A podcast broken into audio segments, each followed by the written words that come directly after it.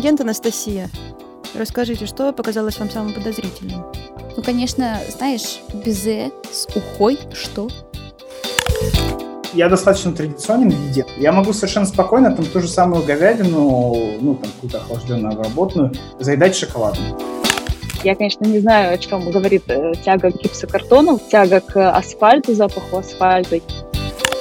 Все мы разные, и любить разное нормально. Даже если это томатный сок? Даже если это томатный сок.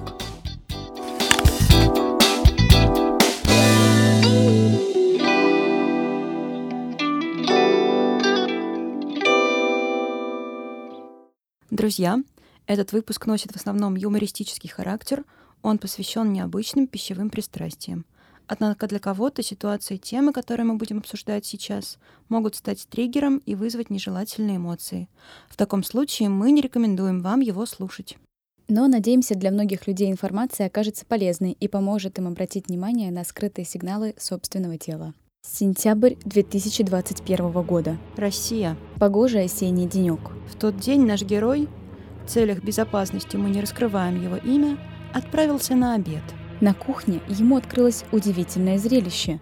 В углу за столом, как бы спрятавшись ото всех, сидела девушка. В руках у нее был стакан с ярко-красной жидкостью. Девушка подтягивала ее, явно наслаждаясь. В голове нашего героя появились самые страшные догадки, и одна из них подтвердилась. Девушка пила томатный сок. Наш герой ущипнул себя. Не сон ли это? Но нет, это была что ни на есть явь, самая честная и самая беспощадная. Наш герой обратился в отдел пищевых отклонений, то есть к нам, и мы решили разобраться в запутанной истории странных пищевых пристрастий. Дело пищевых отклонений. Дело номер один. Том один. Томатный сок.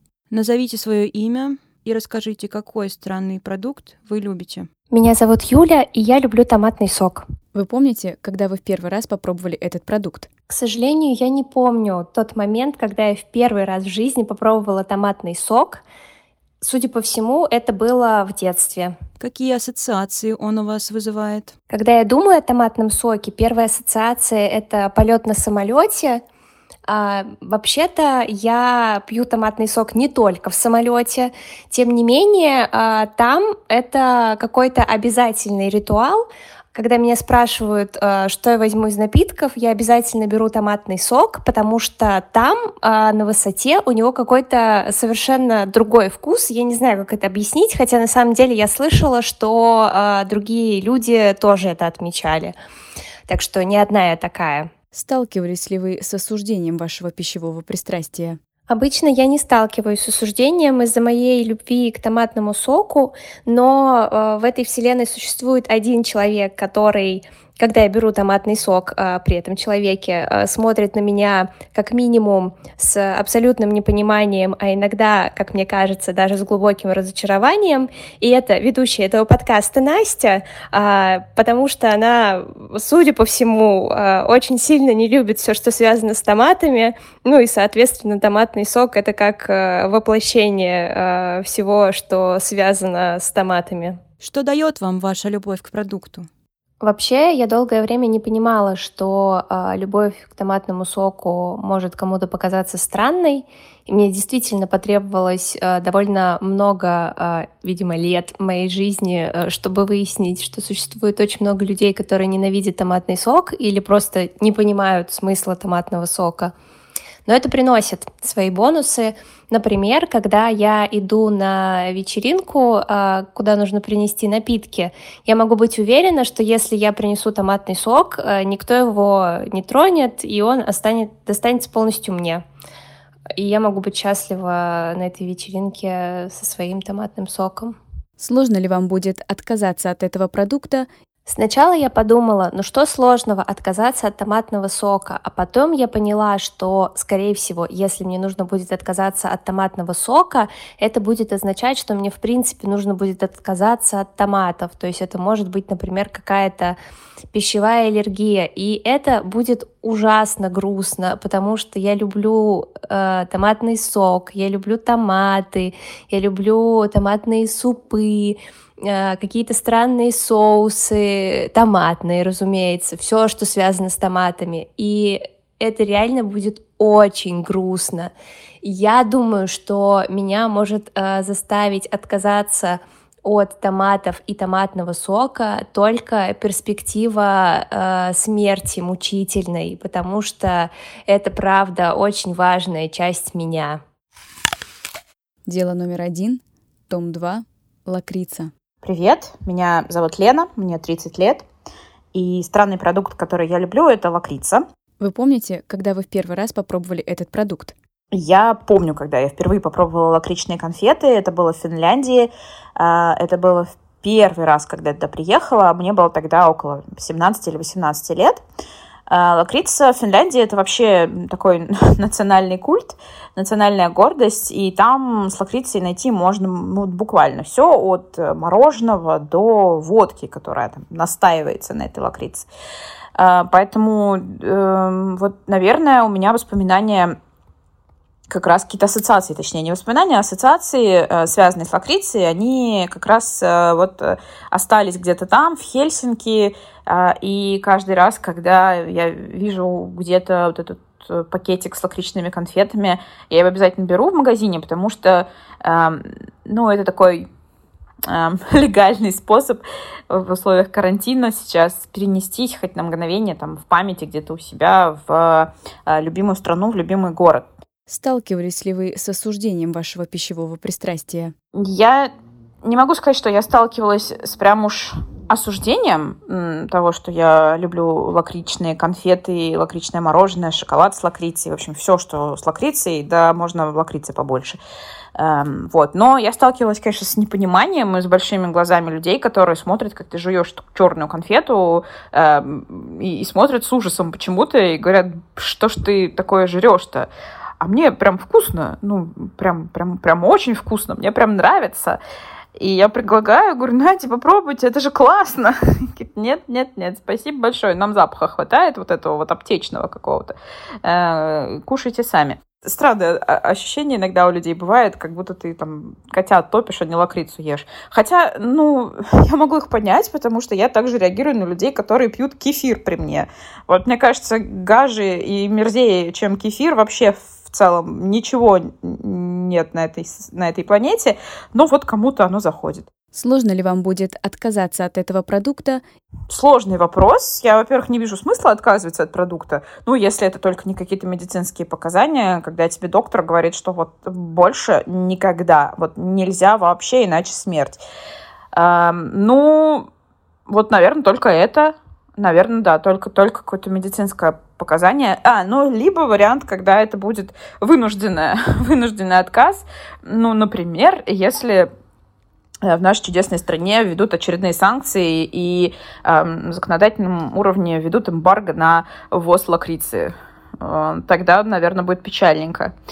А так, в целом, не знаю, не хочу от нее отказываться. Наверное, будет сложновато.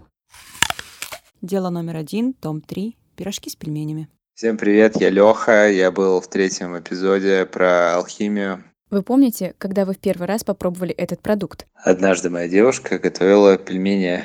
К ней подошел наш сосед э, по имени Игнат и сказал ей, клево, пельмени, это очень круто, респект. А, вот бы клево было бы, если бы кто-то умел готовить пирог из пельменей.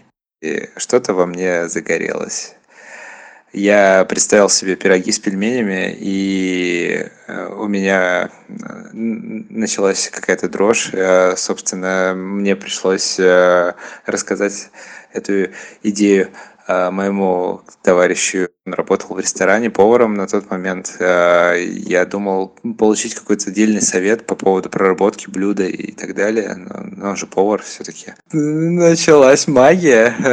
Я запустил проект э, «Пирог с пельменями». Это все было приурочено к ресторанному дню в Санкт-Петербурге, и мы решили, что к этому дню мы приготовим немеренное количество пирогов с пельменями, которыми будем кормить э, гостей, которые будут приходить в наш условно ресторан на один день.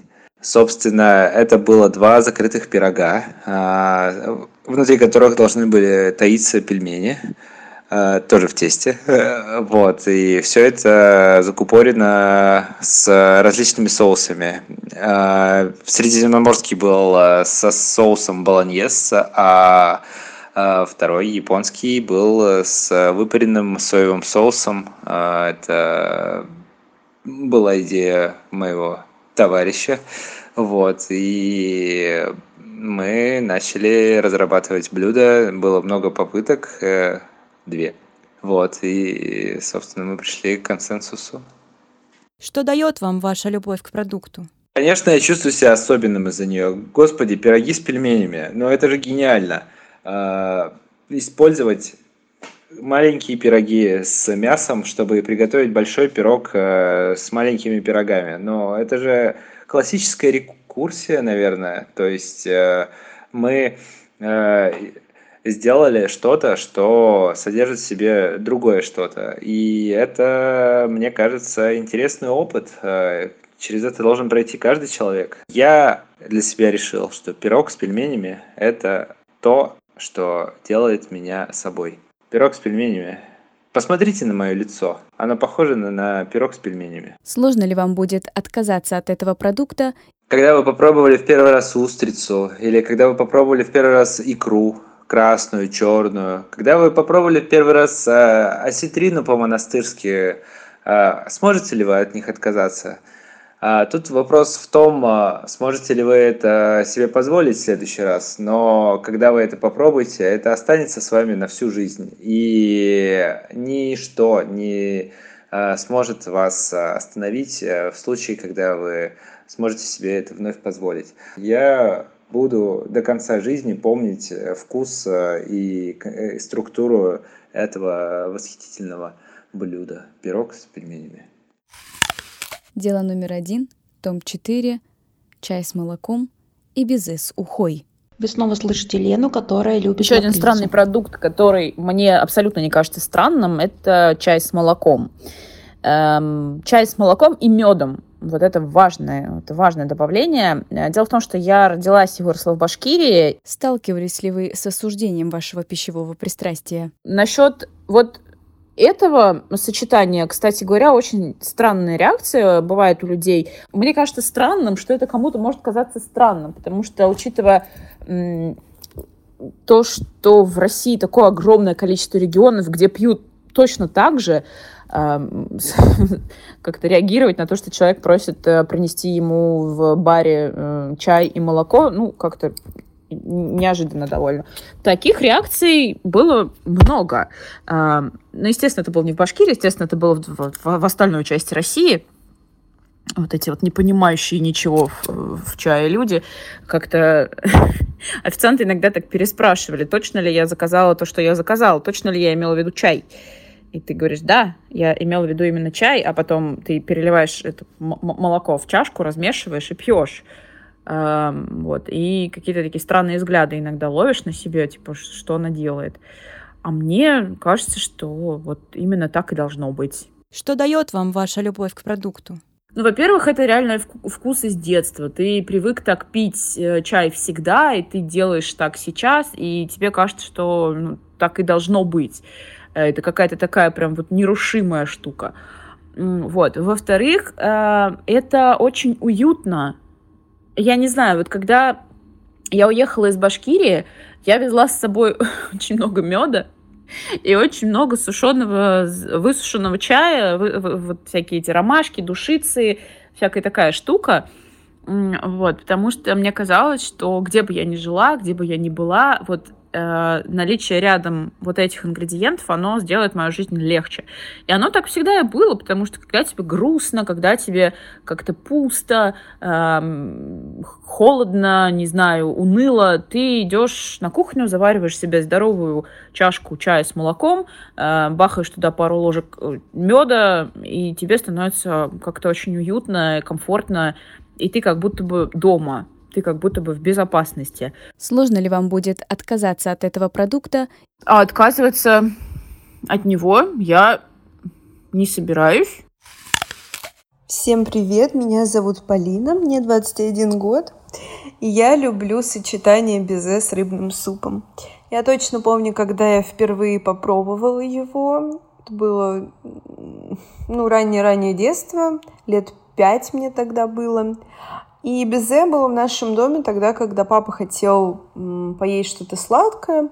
Он совсем его не любит, но вот безе обожал а, жутко, как и его родители. А моя мама обожает рыбу, э, и по сей день рыба — это ее самый любимый продукт. Вареная, жареная, пареная, а, копченая. А я же рыбу как не любила, так и не люблю. Сейчас я могу поесть только сырую, ну то есть суши, сашими, эм, слабосоленую, а вот приготовленную нет.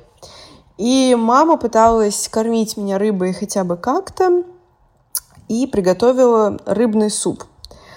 А Еще моим таким приколом в детстве было, что я ела всегда стоя и всегда повернутая спиной к телевизору, который висел. Поэтому, когда я подошла к столу, чтобы поесть, увидела налитый суп рыбный, мне стало очень-очень грустно того, что мне опять нужно есть эту дурацкую уху, похлебка, не люблю, ненавижу, там рыба плавает. И я увидела рядом безе. И мне сказали, что вот э, суп поешь, безе обязательно скушаешь. А, ну, я подумала, а что если я... А, а какая разница, в каком порядке это все делать? Можно же смешать. Поэтому я начала с горем пополам есть рыбный суп. И моя рука потянулась к безе. А, я откусила, а, заела это рыбным супом. И тогда я поняла, что сочетание вот этого баланса сахар и соль а оно для меня, ну, открыло просто вот какие-то неведомые гастрономические горизонты. И с того момента, если у нас была, был рыбный суп, а безе у нас по-прежнему, ну, всегда, как правило, было дома, потому что и потом я его полюбила, и даже училась готовить, я всегда ела безе вместе с рыбным супом. Если не было безе я всегда пробовала сочетать рыбный суп с чем-то другим сладким. Ну, короче, всегда выезжала на контрасте соленого и сладкого. Я чувствую себя особенной, потому что я могу есть необычные вот такие вот миксы. И более того, я всегда чувствую себя особенной, когда говорю всем, что я не люблю соль, я не ем соль, я никогда не солю еду, но при этом я спокойно могу раз в определенный какой-то ну, период сочетать соленое и сладкое, и здесь у меня соединяются вот э, такие вкусовые ощущения, находят баланс. А навряд ли меня что-то может заставить отказаться от моих пищевых привычек в плане не солить, пить больше воды. Очень сложно отказаться от сладкого, но я прям стараюсь и ничто не заставит меня отказаться от гастрономических необычных сочетаний. Дело номер один, том 5, потроха. А теперь, друзья, мы вам представим совершенно нечто невообразимое. Вкусы ее были довольно специфичны, и если бы существовала банда пищевых маньяков, она бы точно была ее главарем. Гражданка Ульяна, вы подозреваетесь в любви к коровьему имени. Расскажите об этом подробнее и скажите, это единственная часть животных, которая вам нравится? Я люблю э, этот продукт с детства. Э, к сожалению, 90-е были не самыми благоприятными с финансовой точки зрения, и э, органы потроха были гораздо дешевле, чем э, мясо, филе. И поэтому в детстве я кушала много всего такого, там, сердечки, легкие, желудок, а, например, телячьи мозги и ну, подобные вещи. Вот. И родители умеют это очень классно готовить. Бабушка, мама. Это было всегда очень вкусно и как мне кажется, я в детстве любила это даже сильнее, чем, например, там, запеченную курицу или что-то в этом духе. Вы помните, когда вы впервые попробовали э, коровье вымя? Сколько было вам лет? Мне кажется, это была начальная школа. Да, это, это то, что готовила бабушка. А, а как она его готовила? Это вареное, жареное, как это выглядело? Да, как это вообще готовится? Бабушка покупала на выходных э, сразу э, много всего на рынке. Mm-hmm. Сразу кучу там, не знаю, печенку, э, легкие, сердечки, желудок, вымя. И сразу это все отваривала и загружала э, этой едой в морозильник на месяц вперед. Э, вот, и я очень сильно любила желудок и вымя. Вот, это все нужно сначала отварить, она это делала в соковарке где-то в течение часа с разными специями. Это было ну, что-то очень простое, типа соль, перец, лаврушка, лук. Вот, и перед приготовлением то есть она доставала кусочек из а, морозилки и готовила, обжаривала это уже там в сковородке, например, там либо с картошкой, макаронами, рисом, чем-то таким. Вот. Помните ли вы, на что по вкусу похожи эти продукты? У них какой-то свой вкус. Я не могу это сравнить, например, с каким-то мясом, например, или с чем-то таким. Нет, как будто у каждого органа свой вкус. Даже, например, а, а, желудок куриный, он сильно отличался от, э, по вкусу от желудка свиного. Mm-hmm. Единственное, что, например, из похожего был случай, когда а, я попробовала бычьи яйца. Яйца, да. И они были ну, мне сначала не сказали, что это такое, я просто пробую. Мне это сильно напомнило печенку. Mm-hmm. И когда уже потом мама спрашивает, что, как ты думаешь, что это такое, я предположила, что это печенка, и узнала, что нет. И, да, меня удивило, что гораздо проще употреблять что-то странное, не зная, что это такое. Вот. И на вкус это оказывается не таким странным. Да, да, да, да. А есть ли среди ваших знакомых люди, которые с осуждением относятся к вашим вкусовым пристрастиям? Нет, с осуждением точно нет. Многие удивляются, потому что такое разнообразие субпродуктов они не, не употребляли в детстве. Вот, и они очень сильно удивляются тому, что это может быть очень вкусно. Мгм. У многих предубеждение, что какой-то там странный вкус или, может быть, э, консистенция продукта очень странная. Но на самом деле нет. Есть ли, есть ли среди ваших знакомых люди, которые едят что-то странное? Что-то, чтобы вы никогда не стали есть? Нет, мне кажется, из-за того, что у меня было голодное детство, я всеядна. У меня не было ни одного блюда, которое бы я не смогла съесть.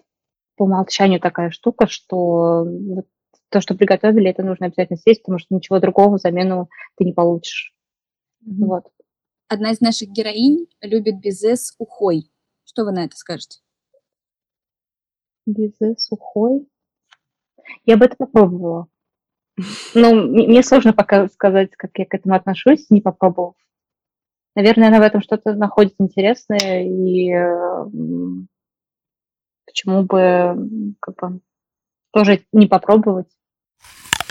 Агент Анастасия, Расскажите, что показалось вам самым подозрительным? Как вы уже слышали, агент Анна, я не воспринимаю людей, которые пьют томатный сок. А еще?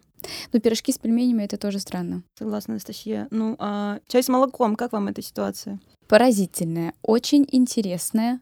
Стоит раскрыть это дело. Согласна. Ну, конечно, знаешь, безе с ухой, что? Не, я считаю, что за такое нужны какие-то санкции вводить? Я думаю, что для начала нам нужно разобраться в этом деле и изучить все данные и улики. Ну что же, добрый полицейский агент Анастасия, давайте разберемся. Ну а на самом деле, Ань, а, вот как ты считаешь, кто устанавливает правила, по которым что-то считается странным, а что-то нет? Почему кто-то считает, что любить лакрицу или пирожки с начинкой из пельменей — это странно? А как это?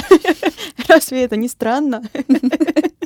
Мне кажется, что нам поможет разобраться в этом никто иной, как психотерапевт. Поэтому предлагаю поговорить с психиатром, научным журналистом Виктором Лебедевым. Виктор, скажи, пожалуйста, как ты думаешь, есть пирожки с начинкой из пельменей и, там, например, бычьи яйца? Это нормально? Звучит как очень плохая идея, но вообще это нормально. Ну, то есть, с точки зрения психиатрии, да, мы должны понимать, что вообще, когда мы анализируем поведение человека, мы должны понимать, что оно вариативно и изменчиво и не существует жестких прописанных норм для рациона, для вкусов, да, то есть психиатрия этим не занимается. То есть, грубо говоря, надо понимать, что, то есть, когда мы говорим о нормальном человеческом поведении или вообще в человеческой психике, мы говорим, вот есть ненормальное, оно выглядит так, так и так, все остальное нормальное. Живите с этим как хотите, врачей сюда звать не надо, разбирайтесь внутри себя с этим сами. Да, то есть здесь нет нормального или ненормального, ну вот прям вот в таком виде, что прям мы можем сказать, вот только это нормально. В психиатрии часто работает подход, вот это ненормально, а все остальное, как бы, пожалуйста, без нас. То есть э, у нас так достаточно работы, чтобы еще и с рационом вашим разбираться. А в таком случае, что с точки зрения психиатрии есть ненормально? Ну, с точки зрения психиатрии, а, то, что касается еды, да, то есть сейчас есть целый спектр расстройств пищевого поведения, там более-менее он известен там в виде анорексии, там, булимии, да, булимии с последующим вызыванием рвоты. Вот. В принципе, я считаю, что упомянуть рвоту в контексте странных сочетаний там, и отвратительных вкусов можно. Вот. А, есть то, что называется мне кажется, вот этого очень много, и мы это просматриваем, не замечаем. Это то расстройство, которое называется орторексия. Да, то есть это расстройство, да, это расстройство, которое о, проявляется в подборе правильной еды, зацикленности на получении правильных там каких-то, значит, продуктов. Да, то есть, с одной стороны, это вроде как очень здорово связывается с вот этой вот манией, что надо, значит, прожить здоровую жизнь, да, ну сколько не было бы здоровья, ее хватит всего на одну жизнь, да, то есть, ну вот этот вот маниакальный поиск суперздоровых продуктов, да, то есть, и это даже вопрос, наверное, не про суперфуды, это скорее даже вопрос про м, натуральность вот эту вот, да, которая как магическое какое-то слово используется, mm-hmm. про какую-то эксклюзивность, что это вот такое вот выращено в каких-то экологически чистых районах, что вот я благодаря этой еде, да, становлюсь особенным человеком. То есть вот, вот эта вот идея очень часто лежит в орторексии, и, конечно, это очень, в отличие, допустим, от той же там анорексии или булимии, это культурально более приемлемое расстройство. На самом деле мы говорим, что такие люди, но они заботятся о своем здоровье.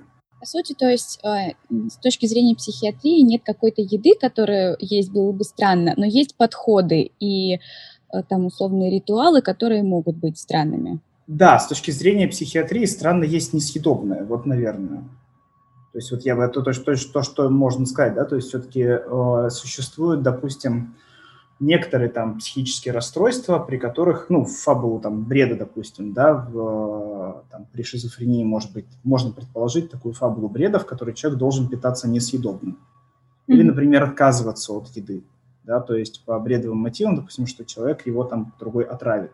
Да, но в целом подходы, да, абсолютно правильные, и вот это вот ритуалы, да, это тоже про ОКР, да, то есть про обсессивно-компульсивное расстройство, про там, где очень часто вот этот страх загрязнения, что еда должна быть обязательно чистой, где люди моют приблизительно все, до чего э, руки дотянутся, да, то есть и для того, чтобы обеспечить чистоту. То есть это тоже, в принципе, такой подход к еде, он такой как бы болезненный, да, то есть э, вот именно из-за страха загрязнения. Но со вкусами как правило, мы не имеем дела. Конечно, сейчас вкусы обсуждаются разные, и в том числе очень много обсуждается последствия там, коронавируса, когда вкусы извращаются, да, то есть или пропадают напрочь. Но это скорее неврологическая симптоматика, чем психиатрическая. То есть, в принципе, если человек любит есть уху с безе, как одна из наших героинь сегодня, это тоже вопрос скорее... Личных а, да, и там извращений. Лич, личных предпочтений, да, потому что как бы вот мы отсекаем ну, границу, да, то есть мы проводим границу, вот это нормально, ну, вернее, это не нормально, дальше вот все как хотите. Вопрос у меня лично, например, в происхождении таких вкусов, таких вкусовых предпочтений.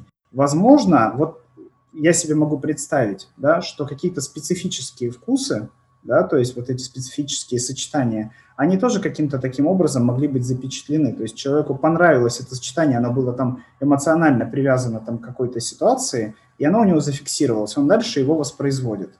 Вот у меня это так видится, то есть, потому что для нас, ну, объективно понятно там, что вот есть условные бабушкины пирожки, mm-hmm. да, вкус детства. Но почему мы это едим? Да потому что это эмоционально приятно. Он может быть, ну, не супер там здоровый, не супер, ну, действительно, это не высокая кухня, но эмоционально это нам приятно. Видите, здесь очень много же мы говорим про культуру все равно, да, то mm-hmm. есть что, что в культуре какие-то вкусы сочетаются, какие-то не сочетаются, да, например, для нас до сих пор острая еда, ну вот для жителей России, там европейской части России, острая еда – это что-то запредельное. Mm-hmm. Но просто мы, мы с ней мало знакомы, да, то есть она для нас не так э, распространена. Мы приезжаем в Таиланд – и там как бы до свидания. Вся слизистая, то есть как бы, потому что это там привычно. Да, то есть это вопрос просто культуры и каких-то, какого-то индивидуального поиска, потому что я бы, наверное, бы, если вернуться к расстройствам пищевым, очень часто обсуждается именно то, как в семье подходят к еде. Mm-hmm. Что еда может быть достаточно жестко ритуализирована, да, то есть что ты должен все съесть, что должны, должны быть только такие сочетания еды, да, то есть, а это такое как бы проявление, ну, может быть, некой внутренней свободы, когда человек начинает экспериментировать, ему может просто нравиться этот вкус, это сочетание. Все, это его личная какая-то такая территория, и он действительно для нас, может быть, это диковато смотрится, потому что, наверное, мы где-то себе в голове держим, что еда это все-таки вот что-то такое серьезное, да, должно быть там более-менее нормироваться. Для нас это очень сложно. мне кажется, что такое вот острая реакция на какие-то странные вкусовые сочетания, она во многом оттуда проистекает, что мы как бы не готовы свободно отнестись к еде, потому что она до сих пор там где-то у нас, ну, какая-то ценность такая, mm-hmm. да, то есть запредельная у, у ну, еды так, наверное, да, исторически и культурно сложилось, что... Да, да, да, что еда – это вот, что пока, что все должно быть съедено. Общество чистых тарелок и все такие вещи где приходит вот э, как люди понимают, что один готов экспериментировать, а второй нет. Это только вопросы личной свободы, личных границ и личного выбора. Да, конечно, то есть э, готов экспериментировать, ты идешь, то есть ты пробуешь новое, потому что по-другому это не определяется. То есть, это, то есть ты всегда же можешь отказаться. То есть то, что человек... Мне кажется, что это вот какая-то такая тяга, вот, наверное, сделать так, чтобы все, все какие-то были плюс-минус одинаковые, вот такие вот прям, чтобы не выбивались из общего ряда. Mm-hmm. Да, пожалуйста, ест он там эти ананасы, я не знаю, пиццу с ананасами ест, все. Бог ему судья, пусть ест. Mm-hmm. Не проблема там.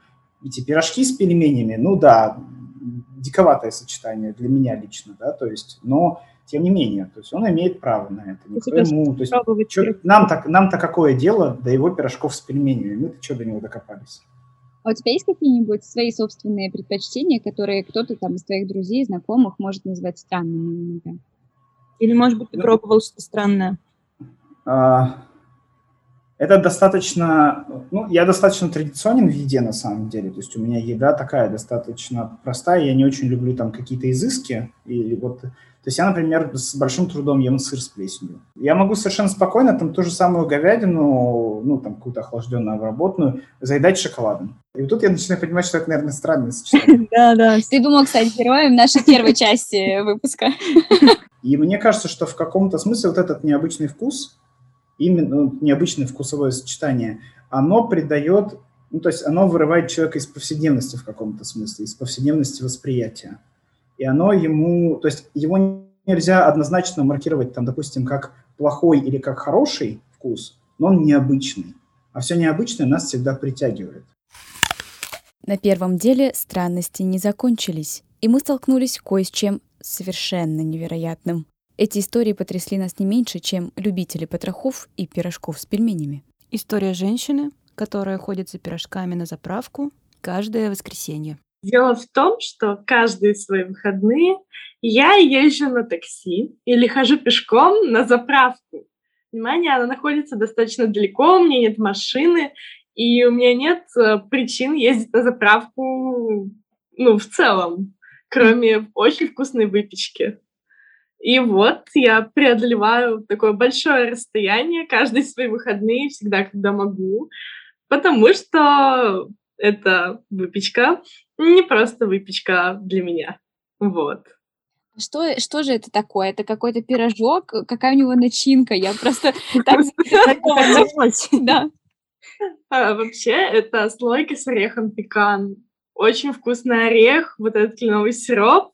А дело в том, что когда я была маленькой, а, родители очень много работали, и мы достаточно немного времени проводили вместе но всегда, когда мы проводили, мы куда-то ездили вместе, и мы всегда заезжали на заправку и брали эти слойки, и всей семьей просто сидели, смаковали. И вот это время, проведенное вместе, оно было настолько счастливым, что теперь я все время покупаю эти слойки, ну и в целом они безумно вкусные. Очень классно на самом деле.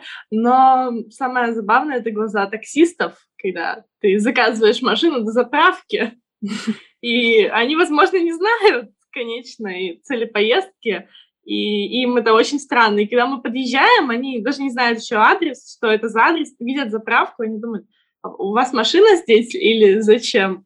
И я, нет, просто на заправку приехала покушать. Люди очень удивляются, честно. А однажды я даже встретилась с подругой, она хотела покушать, и мы с ней встретились на заправке такие теплые воспоминания, которые на всю жизнь остались, и хочется иногда вспомнить, бодриться так. Класс, мне вот. хотелось тоже, чтобы у меня были какие-то э, любимые булки, за которыми захотелось бы ехать. У меня еще вопрос. А ты э, замечала, вот их вкус с детства вообще никак не поменялся?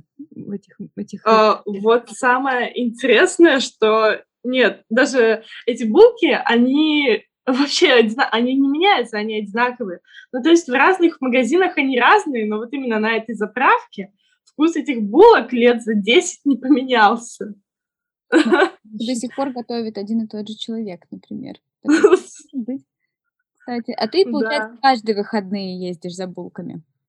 Ну, у меня по работе плавающие выходные, но всегда, вот даже, может быть, я иду, и в городе, в центре города есть заправка, и обязательно зайду, и обязательно возьму себе булку. Вот. Такая история. Бывало такое, что ты приходишь на заправку, а булок нет? О, да, один раз такое было. А ради этого я там проехала где-то километров 20 на такси до заправки. Захожу, а булок нет. Ну и вот, мне пришлось взять сэндвичи, и очень грустно уйти. Аня, есть ли в твоей жизни продукты, за которыми ты готова ходить пешком на заправку или на Северный полюс? Настя, поскольку я очень люблю есть, но еще больше я люблю лежать. Поэтому нет продуктов, за которыми я бы готова была э, идти на край света. Я всегда могу найти замену какому-то желанному продукту тем, что есть у меня в холодильнике. А мои продукты вообще легко заказать с доставкой во вкусвиле. Вообще, эта история с ритуалами очень интересно, на что готов человек, когда дело касается еды, и без чего он вообще жить не может. Я ради массы с хлебом готова на все. Мы можем это обсудить тоже с кем-то более компетентным. О пищевых ритуалах рассказывает Сергей Львов, психолог, психоаналитический коуч с психологического факультета Высшей школы Любая экономики. Культура а, имеет своей целью управление поведением людей культура питания – это одно из самых э, жестко консервативных отделений культуры. Дело в том, что э, наши поведенческие модели формировались, вообще наша психика формировалась очень давно, когда мы еще э, были дикими, жили в пещерах в лесу, то э, кушать можно было только то, что ты видел э, на столе или там, не знаю, на пне на которых сервировала твоя мама. Вот те грибы, те ягоды, которые мама твоя э, готовила, их можно было есть. А если ты идешь по лесу и видишь какой-то гриб или ягоду, которую мама не готовила, их нельзя было трогать, они могли быть ядовитыми. Поэтому культура питания, она очень консервативна, потому что просто опасно, можно отравиться. Угу. И, э, и поэтому э, есть очень закрепленные культурологически питательные, эти вот ритуальные и привычные так называемые поведенческие модели, которые очень трудно менять. Самый яркий пример могу привести, когда я жил, работал, учился в Швейцарии, я своим людям, у кого я значит, э, жил, я жил в семье, семья была рациональная, она была из Америки, она американка, а он швейцарец. Они поженились, там, дети, да, и я решил их угостить русской едой и привез им э, сувениры наши, питательные, там, с каникул. Я привез кефир, квас, э, бородинский хлеб, селедку и черную икру. Это был 95-й год. Ничего из того, что я привез, они есть не смогли. Вчера черный клуб было большое удивление. сказали, что какая-то соленая гадость склизкая. Когда я ел селедку, они долго думали, что я их троллю. Они прям не верили, что это вообще съедобно. А кефира она, когда открыла, понюхала и понесла выливать в унитаз, сказала, что Сережа, пока ты вез, твой продукт испортился. Вот. Я догнал, отнял у нее кефир, и когда я его пил с удовольствием, она на меня смотрела с такой жалостью, недоумением, как на, знаете, э, тяжело больного, горячо любимого друга. То есть я прям реально в ее глазах совершал какой-то поступок. Ну, она не понимала, как реагировать. Это все. Единственное, что черный хлеб наш просто был признан невкусным, но безопасным. Вот. А квас, они сказали, что ну, это пиво, которое испортилось, вообще изначально было плохим, а все испортилось. Зачем ты пьешь плохое испорченное пиво, когда есть хорошее не испорченное? Вот. А, второй пример мой любимый, когда степные народы пьют чай с солью и жиром. Да, вот. у нас дикость, у них то есть, почему они а... вот решили попробовать? Ну, есть какие-то предположения, почему они решили как бы несочетаемые продукты, на наш взгляд, они решили сочетать? Потому что э, проблема получения калорий, потому что э, степные народы там не растет злак, трудно со злаковыми, и получение э, углеводов и вообще э, энергии. Но пищевые традиции, они очень стойкие именно потому, что э, то, что ела твоя бабушка, это нормально, и твой организм это заточен. Э, пищеварительная система, и вообще все твои ферменты и все бактерии, которые помогают переваривать пищу, они заточены на этот набор продуктов. И поэтому, что такое норма, это вообще непонятно. Главное правило, если продукт не вредит здоровью, если эта пищевая привычка не приводит к каким-то проблемам, тогда это нормально. Ань, давай на чистоту. Расскажи мне о всех своих пищевых извращениях. Настя, ты сейчас упадешь. Так. Сиди крепче, потому что я люблю пенку с молока кипяченого. Дело номер три. Пенка из молока. Ну, раз я открыла перед тобой душу, Настя, давай ты поделишься своими извращениями пищевыми. Угу. Знаешь такую шоколадку Milky Way? В общем, я люблю эту шоколадку есть определенным способом. И только так. Берешь ее, раскрываешь целлофан и обкусываешь сначала шоколад по периметру, и только потом съедаешь вот эту вот нугу, или как это правильно называется, белая начинка. Только так есть вкусно. Настя, ты знаешь, у меня сейчас чуть сердце не выпрыгнуло от интриги, которую ты тут создала. Друзья, если вы тоже едите эту шоколадку таким образом, давайте создадим клуб. А если вы тоже любите пенку с молока, напишите мне в директ. Иногда тот, кто кажется подозреваемым, оказывается жертвой жертвой своего собственного организма. Давайте же допросим Екатерину в рамках дела о руколе, внезапная любовь которой оказалась тревожным звоночком. Дело номер три. О руколе. История женщины, которая благодаря руколе поняла, что у нее началась анемия. Меня зовут Катя, мне 29 лет, я IT-консультант. В студенческие годы я прошла аж два периода одержимости продуктами. Сначала я страшно увлеклась руколой, ела ее каждый вечер по пакету – а потом на смену руколи пришел редис. Ну, с редисом я уже играла по-крупному, я уже ела по полкило и тоже каждый вечер. Первый раз я попробовала руколу в Италии. Она мне сразу показалась, ну, просто пищей богов. Как только я оказалась в Москве, я тут же ее купила, приготовила салат и стала покупать чаще, чаще, чаще. Ну и в какой-то момент поймала себя на том, что я каждый день после работы захожу в один и тот же магазин у дома и покупаю один и тот же пакетик, ну, где-то 70 грамм этой рукколы. Ну, по объему он явно не соответствовал порции на одного человека, но меня это никак не смущало. Я потом вообще стала лениться даже салат к этому нарезать. Я просто добавляла специи и ела перед телевизором, как чипсы. А, у меня даже была ситуация, что мы пошли с подругой в ресторан, заказали какие-то салаты, а в салатах не было рукколы. И я, возвращаясь со встречи, зашла в супермаркет и опять купила этот пакет, потому что, ну как же, я сегодня ее не ела. Я понимала, что что-то уже явно не так, стала читать, не вредна ли она, тем более, что у меня были проблемы с желудочно-кишечным трактом в тот момент.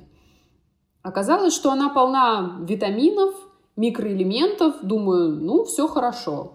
При этом я понимала, что я, когда ее ем, я получаю какое-то ненормальное удовольствие от этого. Как будто бы я ее безумно люблю и при этом не ела ее несколько лет. И вот, наконец-то, она ко мне попала, но я же ее ела вчера. И так каждый день. Я просто не могла зайти в магазин и не купить ее. Конечно, мне это влетало еще и в копеечку, потому что один пакет стоил тогда, мне кажется, около 100 рублей. И если вы 30 дней в месяц э, тратите по 100 рублей каждый день на руколу, то нехитрыми математическими в конце получается 3000 рублей. И как-то было обидно тратить вот на это 3000. Мне, конечно, было интересно, почему я так увлеклась этим продуктом, но я думала, ну, у меня сейчас сложный период в жизни, да еще я чувствую себя как-то не очень, да что-то я устаю очень быстро, да и сплю плохо, да и концентрация внимания у меня не очень. Ну вот я, наверное, стресс заедаю. Но это всего лишь рукола, это же не булочки, не шоколадка, у меня не будет от нее ожирения. Это безопасно. Тем более, что организм, наверное, сам лучше знает, чего ему не хватает, и, наверное, он меня тянет к тем продуктам, в которых содержится то, чего мне не хватает. То есть я не видела в этом какой-то прям очень проблемы. Ну, кроме трех тысяч в месяц на руколу. Примерно через три месяца я оказываюсь у гастроэнтеролога. У меня очередное обострение – Доктор делает обследование, назначает лечение, диету, и частью этой диеты оказывается полный запрет на зелень и на салаты, да, на салатные смеси, вот то, что в них содержится. У меня абсолютный шок. Я говорю, доктор, как так? Я, можно мне рукколу? Я ее каждый день ем. Он говорит, нет-нет-нет, это вам вообще категорически сейчас противопоказано. Вот, когда пролечитесь, в последнюю очередь будем добавлять вашу рукколу. Ну, наверное, сыграло то, что я гиперответственный человек, и то, что я очень доверяла этому доктору, ну и то, что мое состояние было не очень. И я волевым усилием заставила себя не ходить в тот вечер в магазин и не покупать этот пакет рукколы. И продержалась так месяц. Как только мне сказали, что можно снова, я пулей побежала в супермаркет. Я купила этот пакетик, весь его съела по привычке и меня вырвало. Я решила, что меня просто не долечили. И на всякий случай решила продолжить диету и не ела руколу еще очень долгое время. А потом я пришла как-то в ресторан, и там в салатной смеси мне попалось несколько листочков руколы. И я поняла, что мне так невкусно. Да это какое-то мыло на вкус. Да как я могла вообще это есть? Это же вообще гадость какая-то. Ужас. И чувствую, что мне к горлу подступает.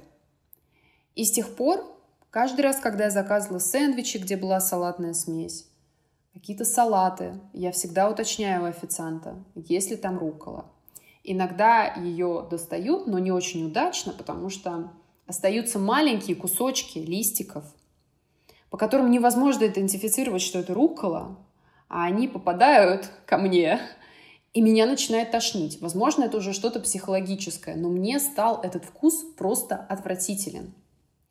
Еще чуть позже я прихожу к терапевту, жалуюсь, что у меня очень снижено внимание, у меня совершенно нет сил, я постоянно вялая, 24 на 7.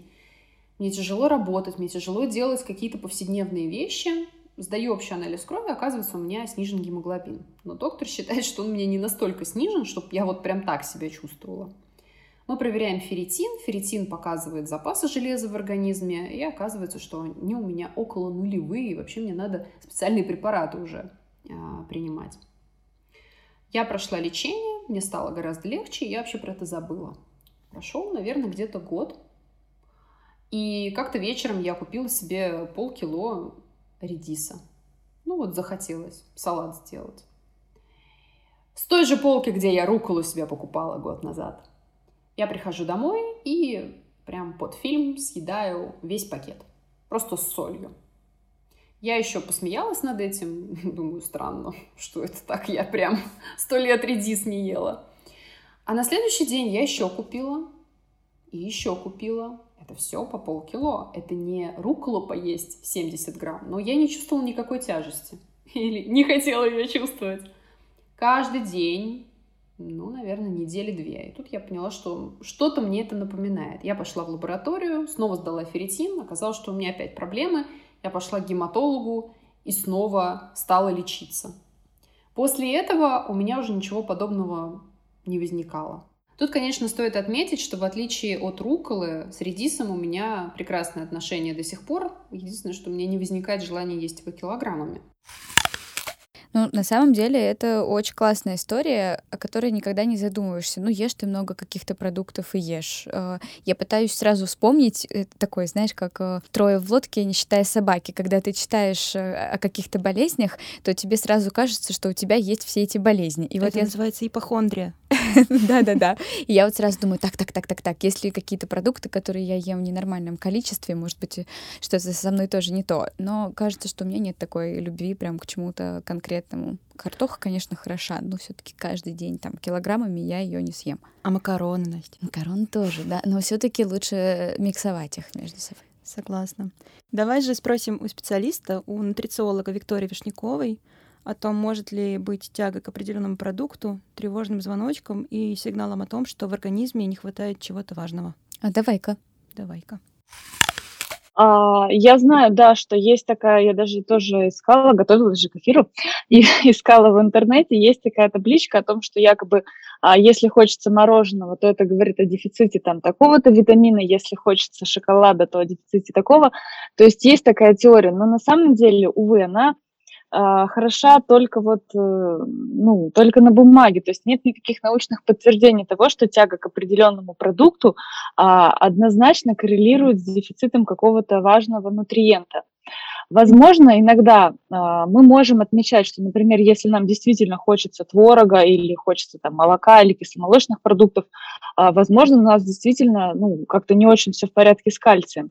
Так может быть, но такой вот, э, знаете, прямой корреляции, что э, рукола – это всегда дефицит железа, а мороженое – это дефицит кальция, к сожалению, такого нет. То есть мы можем столкнуться с тем, что э, тяга к когда нам хочется мороженого, скорее всего, нам просто хочется мороженого. И это не обязательно говорит о том, что у нас есть серьезные дефициты или серьезные какие-то проблемы со здоровьем, и это точно не является показанием э, для приема, например, каких-то мультивитаминов или биологически активных добавок. То есть на основании просто собственных ощущений, э, увы, нельзя сделать вывод о том, что есть какой-то дисбаланс в питании.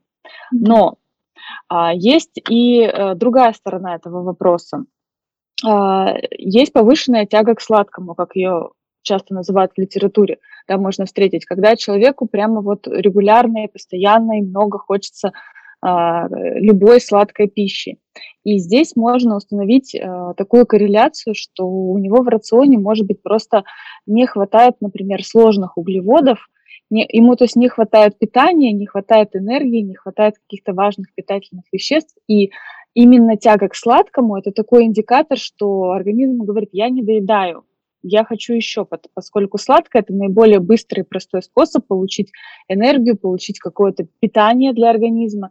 И когда нам чего-то не хватает, мы будем в первую очередь хотеть именно сладкого, не кислого, не горького, там, не кофе и так далее, да, то есть именно сладкого. И в таком случае, может быть, есть смысл задуматься – о том, чтобы больше э, насытить себя, более разнообразить рацион, добавить сложных углеводов, то есть не бояться, а, например, съесть гречку или овсянку, да, несмотря на то, что это, о боже мой, крупы, и в них, о боже мой, есть калории, да, то есть, возможно, это сигнал организма, который говорит, что те расчеты, которые мы сделали со своим питанием, они могут быть не очень верными, и нам действительно стоит поесть побольше э, более питательной пищи. А также еще тяга к сладкому может говорить о недостатке э, разнообразия вкусов в рационе. То есть мы можем поддерживать как бы в кавычках правильное питание, да, например, состоящее из а, сухой куриной грудки или там брокколи на пару, да, и нам будет не хватать вот какой-то изюминки в еде. И, конечно, опять же, тут мозг подкидывает нам самое простое готовое решение, нам хочется сладкого. Но если мы будем добавлять в пищу а, чесночок, травы, приправы какие-то различные, а, то есть оттенять нашу привычную еду разными вкусами, богатыми, то, возможно, вот это вот снизит желание, бесконечное желание есть что-нибудь сладенькое, что-нибудь вкусненькое. Вик, но есть ли вот какие-то опасные э, количества, скажем так, съедаемого все-таки, когда уже точно что-то не то? Например, я каждый день ем 3 килограмма авокадо. Это вот нормально может быть или все-таки это уже слишком?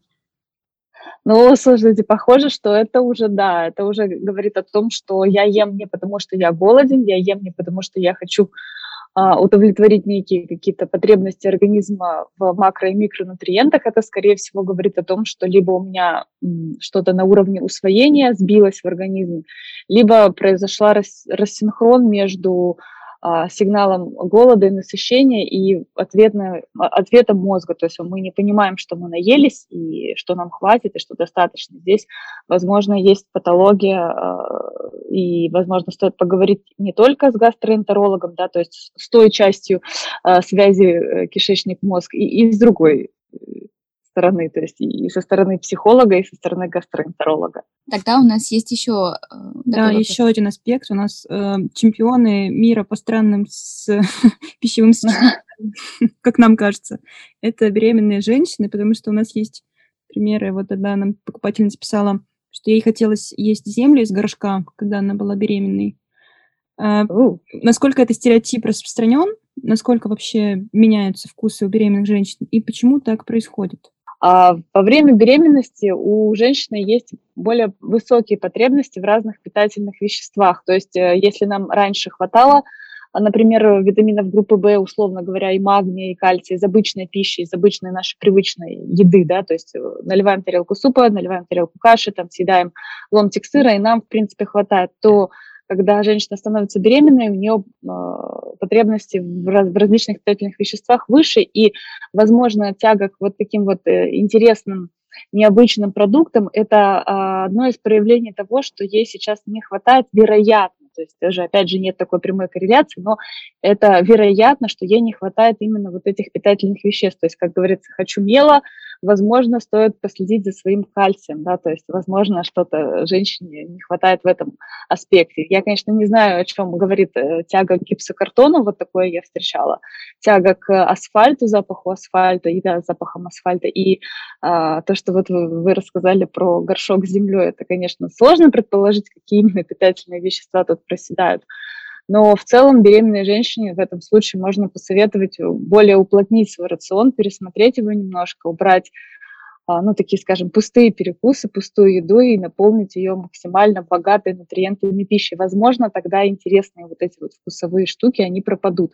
А по поводу соленого, то, что на солененькое тянет, а на самом деле соленые огурцы и соленые какие-то вот такие продукты, они помогают справиться с токсикозом в большинстве случаев. Ну, в общем, идти за своими какими-то желаниями, но и не беременным людям, не беременным женщинам и, и, и другим людям тоже на самом деле стоит прислушиваться. Мы вот вначале поговорили, что это не всегда коррелирует с дефицитом а, обязательно питательных веществ. Но ведь еда это же не только набор нутриентов, то есть это не только набор каких-то витаминов, минералов, фитохимических соединений, да, это же еще и удовольствие. И иногда, когда нам хочется какой-то определенной еды, даже если у нас нет в этот момент дефицита конкретного витамина В, например, нам просто может хотеться там овсянки или банана, просто потому что, ну, а, это какая-то часть э, приятного, это какое-то удовольствие. Вот нам хочется вот сейчас а, порадовать себя вот этим продуктом, и нет ничего грустного и ничего плохого в том, чтобы последовать за этим желанием. Ну что ж, Следователь Анна, мы с вами закрыли три дела за один короткий выпуск. Мы сегодня суперпродуктивны, агент Анастасия. Какой вывод мы можем сделать из всего того, что мы здесь наговорили и послушали? Ну, здесь должна быть цитата замечательного человека, и пусть этим замечательным человеком буду я. Все мы разные, и любить разное нормально. Даже если это томатный сок? Даже если это томатный сок. Привет, Юля. В следующем выпуске документальный фильм «Счастливые куры». Слушайте на всех стриминговых сервисах.